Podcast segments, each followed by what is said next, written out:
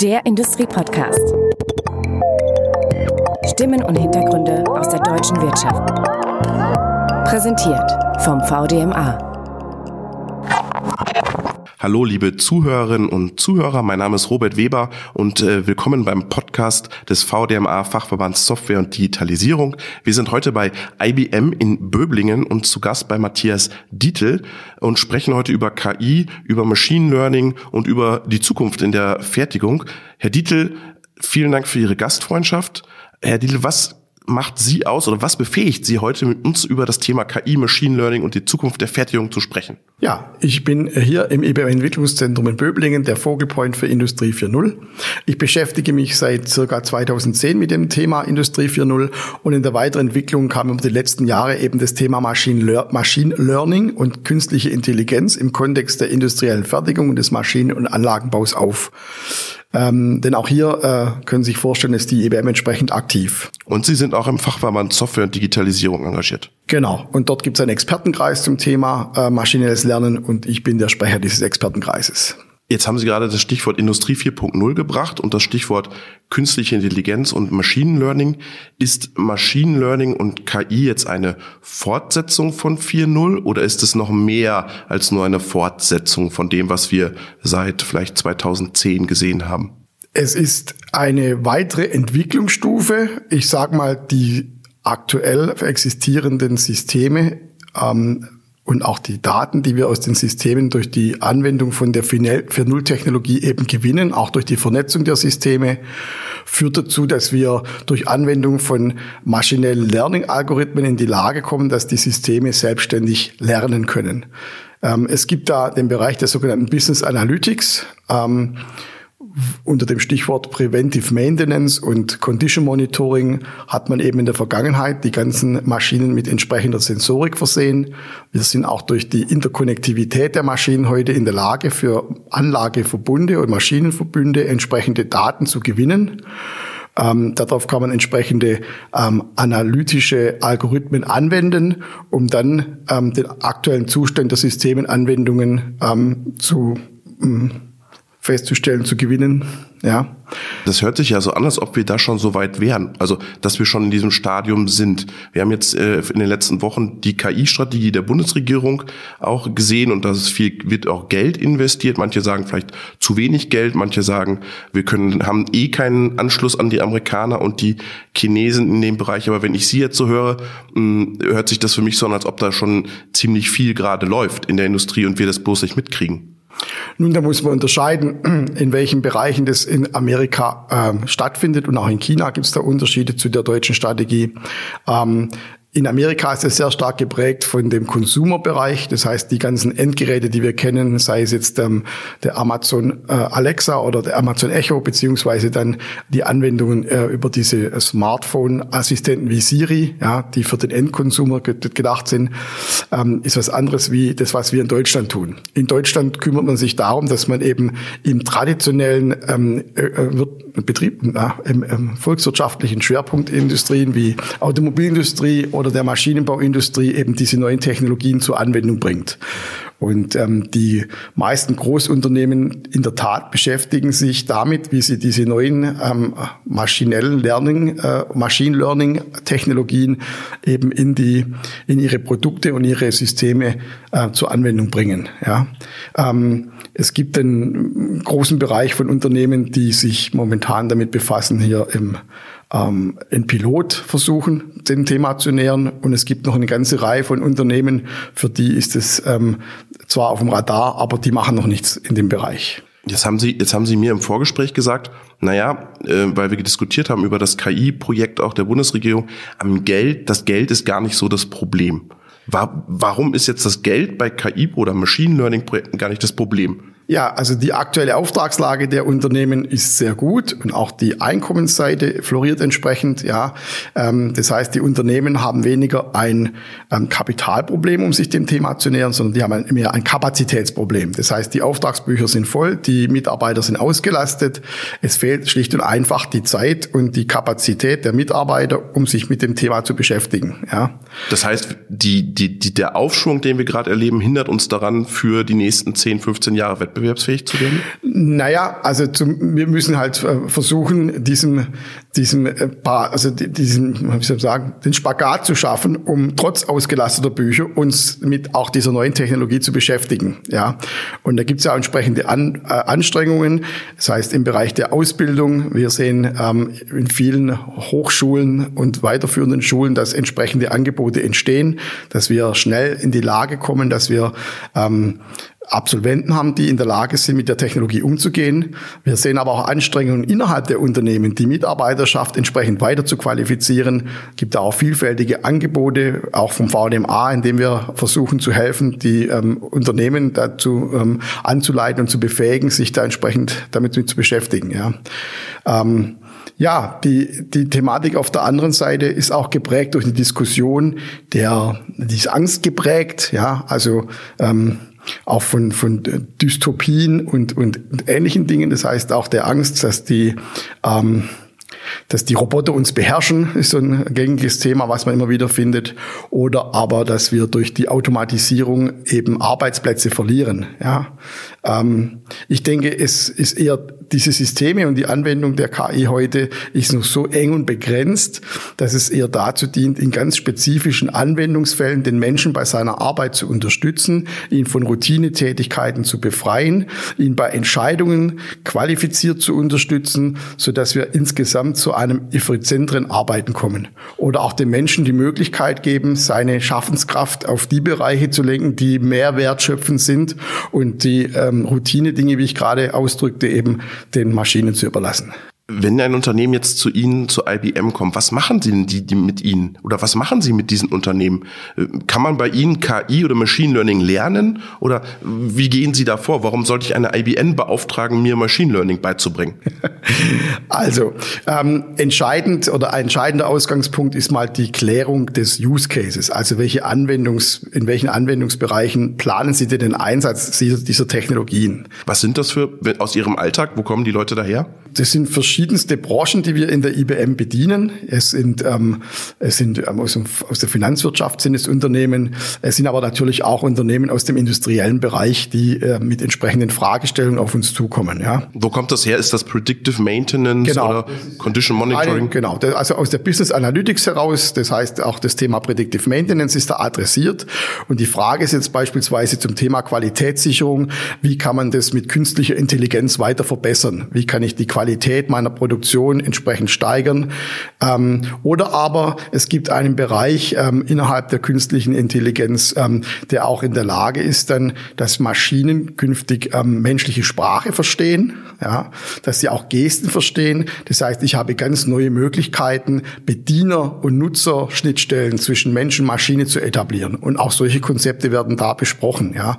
Oder auch eine Bedienerführung über ein Chatbot beispielsweise. Sowas haben wir in einem ähm, Beispielszenario in der Smart Factory in Kaiserslautern realisiert, ja, wo man also mit dieser Demonstrationsanlage über den Watson Chatbot direkt mit menschlicher Sprache interagieren kann. Ja. Und die Unternehmen kommen dann mit einem Use Case schon zu Ihnen oder entwickeln Sie diesen Use Case mit denen zusammen? Das ist unterschiedlich. Es kommen Unternehmen auf uns zu, die ähm, schon bereits ähm, Use Cases vor Augen haben oder eine bestimmte Vorstellung haben. Ähm, das diskutieren wir dann. Was ist da möglich? Wo sind die Grenzen? Sind die Daten in den Unternehmen äh, überhaupt vorliegend und in welcher Form sind die Daten, die man für den Use Case braucht, da?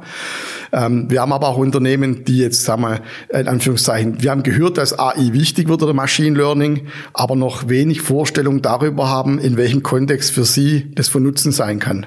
Und auch da erarbeiten wir in Workshops gemeinsam mit dem Kunden eben mögliche Einsatzszenarien. Wichtig dabei ist, dass man ähm, den, das so, ähm, den Scope so definiert, dass es, ähm, ich sag mal, auch von der, vom Zeitaufwand leistbar ist, sodass man auch relativ schnell zu einem Erfolg kommt. Denn auch die Unternehmen ähm, und auch die Entscheider in den Unternehmen wollen natürlich ähm, sehen, dass das funktioniert, was man da macht. Ja. Was mich zu einem anderen Thema führt, das ist das Thema Vertrauen. Ja. Ähm, wir haben festgestellt, man kann viel über, über Slideware kommunizieren, aber wenn Menschen so ein System erleben, entwickeln sie dazu eine andere Beziehung. Und wenn sie sehen, dass man so einem künstlichen Intelligenzsystem ähm, dahingehend vertrauen kann, dass es reproduzierbare Ergebnisse bringt, dass es verlässlich funktioniert, dann entsteht Vertrauen. Das ist ein ganz wichtiges Thema. Was sind so Knackpunkte in so einem, so einem KI-Projekt, das Sie angehen? Also Sie haben gerade gesagt, das Thema Daten ist, ist ja entscheidend, Datenqualität äh, am Ende des Tages, ähm, aber auch die Vertraulichkeit oder die Zuverlässigkeit der Systeme. Wo liegen da diese Hauptknackpunkte bei den Anwendern? Also die Hauptknackpunkte liegen einmal darin, äh, überhaupt mal die, ähm, die, die Datenthematik bedienen zu können oder vorliegen zu haben. Das heißt, das, was wir als mit Data Curation bezeichnen, also sind die Daten in, in, in geeignetem Volumen, im, in geeignetem ver verarbeitbaren Format überhaupt da. Äh, auf welchem Aggregationslevel benötigt man die etc dass überhaupt ein Maschinen-Learn-System diese verarbeiten kann und die Algorithmen darauf angewendet werden können. Das andere ist, äh, ich sage mal, so mehr ein, ein, ein, kulturelles Thema. Das heißt, ähm, sich auf die Maschine verlassen zu können, ohne dass ich jetzt ganz genau Einblick habe, wie die Maschine eben zu den Entscheidungen kommt, die sie trifft, ähm, ist ein anderer Aspekt. Und ein weiterer Aspekt ist diese sogenannte Make-or-Buy-Decision. Das heißt, inwieweit muss das Unternehmen selbst in der Lage sein, mit eigenen Mitarbeitern die Technologien entsprechend im Hause zu etablieren. Ja. Ähm, Gibt eine vollständige ähm, eine, vollständige Integration des Anbieters und verlässt man sich vollständig auf den oder sagt man, nee, wir haben dann bestimmte Bereiche, die wir mit eigenen Ressourcen entsprechend ähm, abdecken wollen. Und die, muss, die müssen entsprechend da sein, beziehungsweise dann ausgebildet werden. Ja.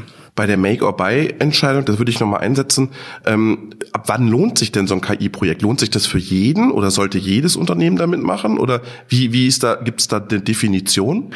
Also meine persönliche Meinung ist aufgrund der Bedeutung der Einführung der KI, die, ich sage mal, eine ähnliche Auswirkung hat wie die äh, Einführung der oder die Elektrifizierung äh, all unserer Städte und und und Anlagen etc. Ähm, sollte eigentlich jedes Unternehmen sich mit diesem Thema beschäftigen. Und es gibt da jetzt keine kritische Größe, sondern auch ein Unternehmen, ein, ein Einproduktunternehmen, ähm, das eine spannende Idee hat, um sein Produkt mit, also sein Hardwareprodukt mit entsprechenden digitalen Dienstleistungen und Services zu, vers zu, vers zu versehen, die wiederum sich der AI bedienen oder Machine Learning bedienen, für die kann es auch durchaus sehr lohnenswert sein, sich damit zu beschäftigen. Aber das hört sich immer so teuer an. Also diese, ich glaube, diese Assoziation künstliche Intelligenz, Machine Learning, ähm, Daten, Algorithmen, das klingt oder das setzen vielleicht viele im Mittelstand auch gleich als hoher Kostenfaktor. Ist das wirklich so ein hoher Kostenfaktor am Ende des Tages? Also zu Beginn ähm, nicht. Man kann sich dem Thema sehr ähm, äh, auf einem sehr Low-Level-Bereich ähm, ähm, nähern. Ja, ähm, es gibt ja viele Dinge, die Open Source sind. Es gibt viele Dinge, die ähm, ähm, über die Clouds zur Verfügung stehen. Also nicht nur von IBM, sondern auch von anderen ähm, Anbietern an der Stelle. Und ähm, das bedeutet auch nicht große Hardware-Investitionen zu Beginn, ja, weil einfach auch schon diese ähm, Hardware über eine Cloud konsumierbar sind. Es geht einfach darum, sich dieser Art und Weise, wie diese Systeme funktionieren, zu nähern. Ja? Und ähm, wenn man später im Verlaufe der Entwicklung der Anwendungen auf die Idee kommt zu sagen, wir, wir wollen jetzt eine ganz eigene Kreation schaffen, dann lohnt sich die, ähm, die Gedanken darüber, um eine eigene Hardware-Infrastruktur ähm, dafür zu etablieren. Und dann ähm, muss man schauen, wie groß die Kosten dazu sind. Ja, aber das ist im Grunde alles leistbar für ein Unternehmen. Ja wenn man auf Veranstaltungen unterwegs ist, dann hört man Sie oft auch als Referenten oder oft die Dienstleister für künstliche Intelligenz. Die Industrie selber spricht gar nicht so viel über das Thema oder präsentiert auch nicht viel, weil man nichts hat oder weil man nichts verraten will. Wo, wo glauben Sie, ist das, sind die Unternehmen dort? Ich glaube, die Antwort liegt ein bisschen in der Mitte. Ja, Eben sehr viele Unternehmen, wie ich vorher sagte, sind halt momentan in einer Orientierungsphase. Aber es gibt durchaus auch Unternehmen, die das Potenzial für sich entdeckt haben und verstanden haben, ähm, was man damit alles tun kann. Und die arbeiten daran. Und natürlich ist für die ein Wettbewerbsvorteil, wenn man mit solchen Systemen später auf, oder äh, entsprechend auf den Markt kommen kann. Ja, das heißt, ähm, die werden nicht gerade ähm, äh, in so einer Frühentwicklungsphase darüber posaunen, was sie dann alles Tolles damit tun. Ja. Ähm, insgesamt kann man sagen, dass die Maschinen- und Anlagenbaubranche ähm, sich dem sich dem Thema ähm, äh, durchaus mit dem Thema beschäftigt. Ja, ähm, wir würden uns von der Digitalisierungsindustrie natürlich ein größeres Engagement an der Stelle wünschen, aber wir haben ja wir haben ja vorher gehört, wo da die Limitationen liegen. Ja, aber ich, ich denke auch der Wettbewerbsdruck, der ähm, im internationalen Kontext entsteht, sorgt dafür, dass wir eine Dynamik in der Bewegung sehen. Ja, das heißt, ähm, einmal wie ich sehe, fasst das Thema immer mehr Fuß oder auch, ich sag mal, in breiteren Bevölkerungsschichten des, der Normalbürger, in Anführungszeichen, ähm, geht es immer mehr ans Bewusstsein. Sie hatten vorher auch das Thema Bundesregierung angesprochen. Also auch hier sieht man in der Berichterstattung immer mehr, dass das Thema im, äh, in dem breiten Diskurs der Bevölkerung und der Gesellschaft thematisiert wird. Ja. Ähm, und auf der anderen Seite, ähm, das kann man der Wirtschaftspresse auch wieder übernehmen, äh, entnehmen, haben wir das Thema ähm, den Wettbewerb mit China an der Stelle im Produktionsbereich. Ja. Und ähm, die chinesischen Unternehmen im Rahmen der ähm, Made in China 2025 Initiative sind natürlich hier auch mit, Sta und mit unterstützt durch staatliche Mittel entsprechend in einer konzertierten Aktion unterwegs und haben einen klaren Anspruch formuliert, dass sie halt da die Führerschaft übernehmen wollen. Wer, wer ist das denn da in China? Also können Sie mal ein paar Namen nennen für den Maschinenbau, wer da äh, unterwegs ist in diesem KI-Bereich oder ist, ist, sind das staatliche Unternehmen? Nein, kann ich nicht. Das müssen wir löschen. Ja. Also wenn Sie die Frage anders formulieren würden, ja, und sagen, ähm, also warum sind denn die und warum ist denn China da so gut aufgestellt? Vielleicht kann man das so umdrehen. Ja. Warum sind die Chinesen denn da so gut aufgestellt? Vielleicht manche sagen besser aufgestellt. Da ist das da wieder dann das Geldthema, das wir am Anfang ja schon mal hatten? Nein, da gibt es zweierlei Dinge, die man betrachten muss. Einmal ist natürlich ähm, die Industrie in China ähm, geprägt dadurch, dass sie die ähm, Werkbank der Welt war. Das heißt, viel Produktions-Know-how ist von den Industrienationen nach China gewandert. Die Chinesen haben im Rahmen dieser neuen Strategie entschieden, dass sie eben nicht nur in diesen niedrigen Wertschöpfungsbereichen aktiv sein wollen, sondern auch höherwertige wertschöpfende Arbeiten in ihrer Produktion erledigen wollen und sicher zu entsprechender Weltführerschaft ähm, ähm, aufschwingen und entwickeln wollen. Das ist die eine Seite. Und das andere Seite, was man, die andere Seite, die man braucht, sind eben die Daten. Also wenn wir uns fragen, warum sind die Amerikaner an der Stelle so gut? Nun ja, weil sie diese großen Unternehmen haben wie Facebook, Google, Amazon, die viele, viele Daten eben haben. Und die Chinesen haben entschieden, nicht auf amerikanische Technik zu setzen in dem Bereich, sondern die haben ähm, diese Unternehmen im, äh, als chinesische Version im, entsprechend entwickelt, auch mit staatlicher Hilfe. Also wir haben Unternehmen wie Tencent, Baidu, ja, ähm, die entsprechend hier über große Datenmengen verfügen, ja. Und ähm, somit kommt also das Wissen mit dem Umgang von Big Data, mit dem Wissen, wie man eine industrielle Produktion aufbaut, zusammen. Und das ist das, was äh, das was, was China entsprechend befähigt, hier so ähm, dynamisch weiterzugehen. Das heißt, und natürlich, das heißt, die Jahre als Werkbank haben sich, die zahlen sich jetzt sozusagen doppelt genau, aus. Genau, richtig. Und natürlich ähm, das Ganze dann unter einem staatlichen Rahmen, der das entsprechend mit ähm, finanziellen Mitteln fördert. Ähm, auch im Bereich der, der Bildungsangebote ähm, und der Bildungsinfrastruktur. Das heißt, dort werden entsprechende Schulen und Universitäten in diesen Schwerpunktzentren angesiedelt, wie Shenzhen zum Beispiel oder Hangzhou etc., ja, ähm, wo dann eine Symbiosis aus staatlichen, ähm, staatlichen Initiativen über, die, über das Bildungsangebot und eben über die Wirtschaft, ja, den Unternehmen im Datenbereich in Kombination mit den Produktionsunternehmen. Ja. Ich finde es immer faszinierend, wenn Sie davon sprechen, auch als, als Industrie, als amerikanisches Unternehmen auch und ein, ein staatliches System sozusagen loben, das ja eigentlich kein freies, freies wirtschaftliches System ist, aber der Lob trotzdem kommt für ein System, das im Prinzip unendlich viel Geld zur Verfügung stellt. Ähm, ist das Thema KI nicht eine privatwirtschaftliche Verantwortung, auch da zu investieren? Oder warum muss das der Staat immer machen? Na, mit Lob wäre ich da, wäre ich da vorsichtig. Ich würde sagen, man, ähm, man respektiert die Leistung, die da erbracht wird, ja. Und natürlich gibt es auch Schattenseiten in diesem System. Ähm, ich spreche nur als Stichwort hier das Thema Social Scoring System an, ja, in China, ähm, das man ja auch ähm, äh, entsprechend kritisch betrachten kann, ja.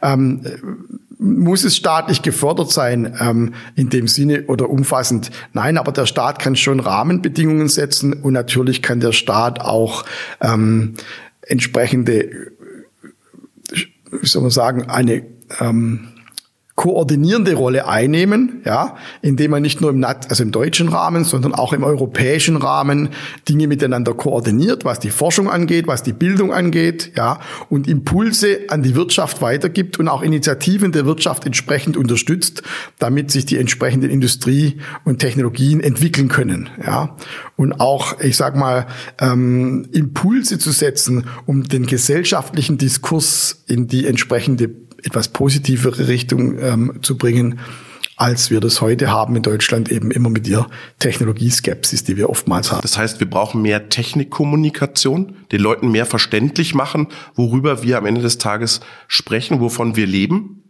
wir müssen Vertrauen schaffen in die Technologie, wir müssen es verstehen. Die, ähm, die Technik, die zugegebenermaßen im Bereich des Machine Learning nicht trivial ist, eben den normalen Menschen zu ähm, verständlich zu machen, ja, sie in die Lage zu versetzen, ähm, diese die Dinge, die da passieren, zu verstehen, mit der Technologie umzugehen, ja. Es muss nicht jeder ein, ein Data Scientist werden oder ein ähm, ein KI-Ingenieur, ja. Aber so wie wir alle mit Elektrizität umgehen können, so müssen wir künftig auch als mündige mündige Bürger in der Lage sein, mit diesen Systemen umzugehen. Ja, absolut.